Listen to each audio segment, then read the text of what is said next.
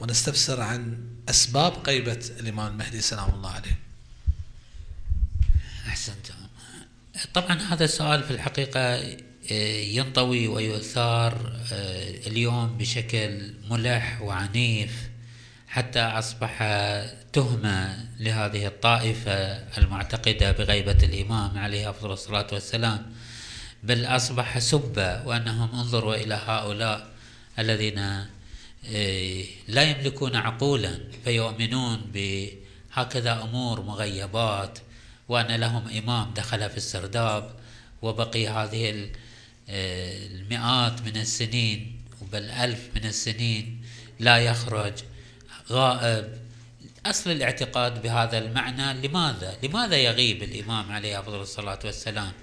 لماذا تجري الأمور بهذا الشكل؟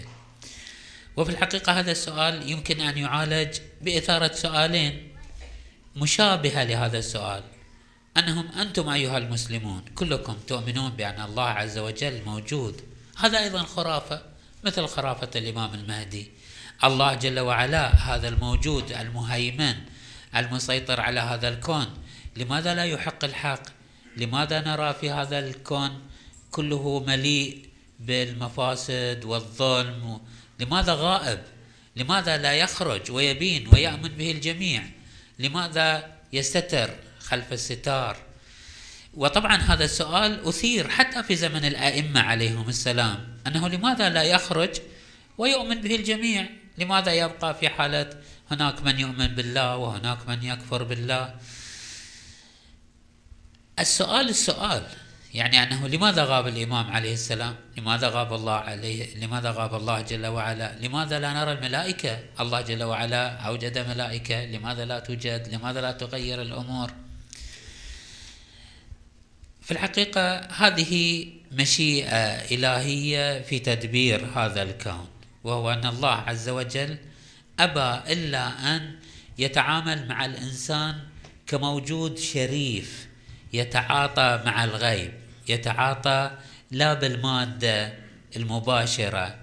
غيبة الله عز وجل بمعنى احتجابه هو لم يحتجب وإنما هو آه نعم هناك حجب على قلب القساة على القلوب القاسية. وألا أصحاب القلوب النيرة فإنهم يرون يد الله في الغيب ويرون تدبير الله في الملائكة ويرون حجة الله في أرض الله. الإمام الغائب عليه السلام غاب كما هو الحال في الملائكة وفي الله عز وجل. هذا من جهة.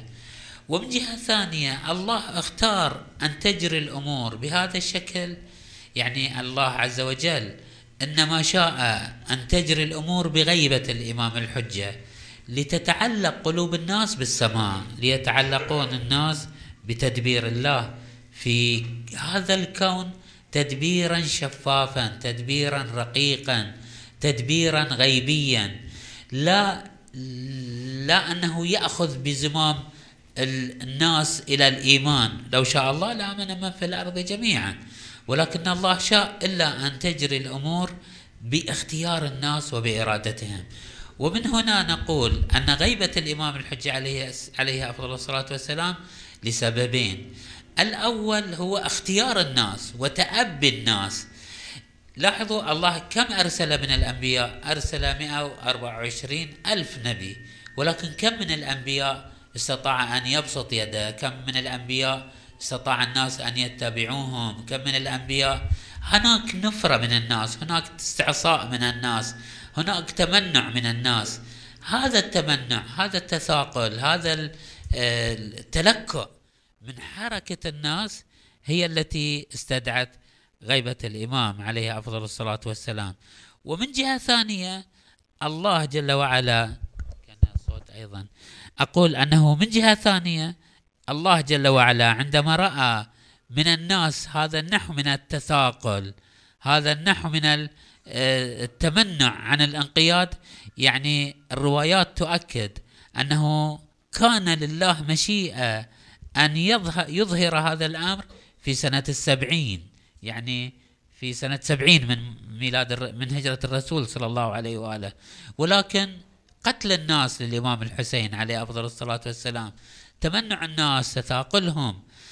الله شاء أن يدير الأمور بهذا الشكل حتى تستمر هذه الغيبة فترة طويلة كما لعله تشير الروايات التي قرأها سماحة الشيخ عبد المحسن أنه حتى تنضج استعدادات الأمة تنضج قدرات الأمة على التأمل إلى السماء إلى التوكل بتدبير الله عز وجل الإيمان بعالم الغيب وعالم الإدارة الإلهية.